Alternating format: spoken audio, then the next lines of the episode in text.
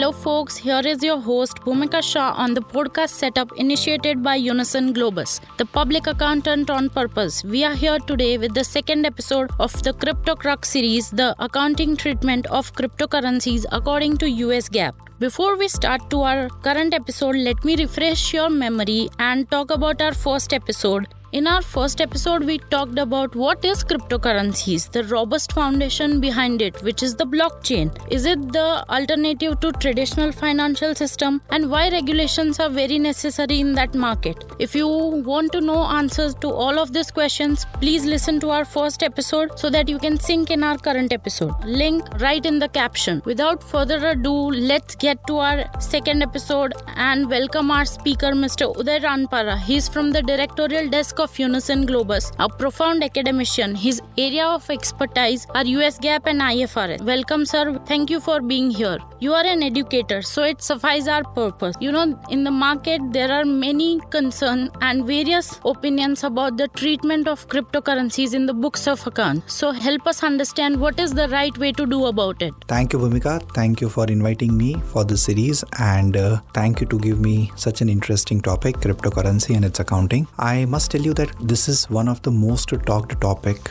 in the world of accounting because there is no specific accounting standard codification as far as cryptocurrency is concerned or there is no specific notation for that but there is a guidance. So let me first take you through the whole journey. You know when the cryptocurrency came in there were different different options of its accounting. For example should it be accounted like an inventory? That means you consider that to be inventory and record it as an inventory. Answer to it was no. It cannot be recorded as an inventory because inventories are the goods held for sale in ordinary course of business and this is nothing which you hold for the ordinary course of business. So cancel that. Okay. Then comes whether can you consider that to be a cash or cash equivalent. But for something to become cash or cash equivalent, there has to be legal tender to it. And because there is no legal tender, you cannot consider that to be cash or cash equivalent. And then comes should we consider that to be a financial instrument which needs to be fair valued every year end and we record the fair value gains or losses through either income statement or other comprehensive income? Or should we consider that to be an intangible asset and record it as an intangible asset which does not have a specific useful life? That means its useful life is infinity. So that's where the Accounting Standard Board has given us the guidance that this needs to be considered as an intangible asset. And this intangible asset needs to be recorded at its original cost at the time of acquisition. So, what is the original cost at the time of acquisition? Let me give you a very simple example. My cost of acquiring a currency is say $100. Right. And on that, I'm paying $1 commission. So, my total cost is $101. So, that is how we record it at the time of acquisition at its cost of acquisition. So, we record it at cost and then as I said, there are three basic steps we need to understand in accounting for crypto. Number one, at the time of acquisition, how do we record it? Number two, every year, the subsequent accounting, that means every year how we measure it. And number three, when we de recognize, that means when it goes out of our financials, at what value it goes out, and how to record it. So let me take one by one. As I discussed at the time of acquisition, we will record it at a cost. Number two, subsequent evaluation or measurement or its accounting. Right. So subsequently, it will be accounted at cost less impairment if any. Okay. because its useful life is infinity there is no amortization. Only impairment test needs to be done every year and we need to record the impairment loss if any. Question arises can this impairment loss be reversed in future?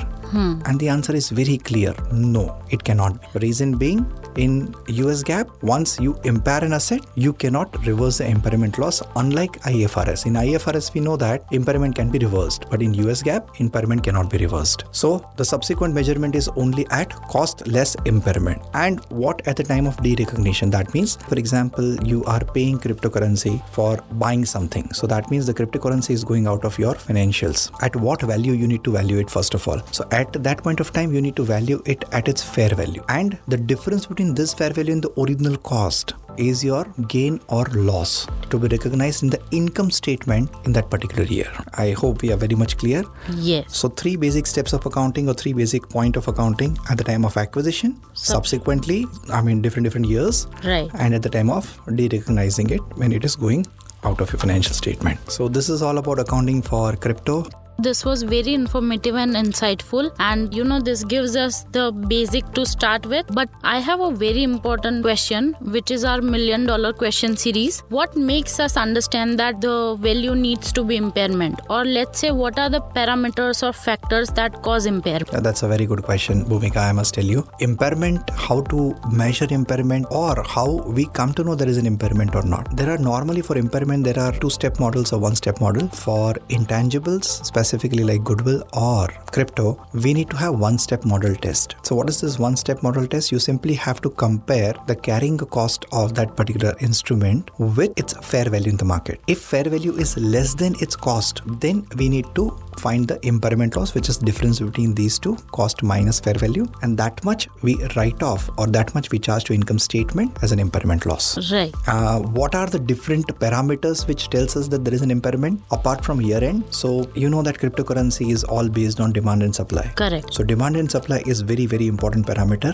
If demand and supply is changing and there's a huge supply and less demand, then the prices will go down, fair value will go down. So that says that there can be impairment, Right. So, uh, volatility. volatility, uh, some abnormal scenarios like war and other such calamities, Correct. Economic conditions, economic conditions, budget in the country, Right. fiscal policies of the country, Right. elections in the country. These are few of the examples due to which we know that you know there can be impairment and we need to do impairment test. Right. So, in one's portfolio, they should check every year. It's- That's mandatory. So Right. any intangible asset which has infinity useful life, you need to check every year end whether it's impaired or not. Correct. Over and above that, if these conditions exist, then within the year also you need to test for impairment. Right. For Okay. inter- interim reportings. Thank you, sir. Thank you for being here and educating us, Thank you, helping us understand what is the right way to do about it. I hope, listeners, it was all helpful to you. Stay tuned for our next episode Tax Implications of Cryptocurrencies in the Books of Accounts. For more information regarding Unison Globus, please check the website unisonglobus.com. Unison Globus, beyond outsourcing. Thank you.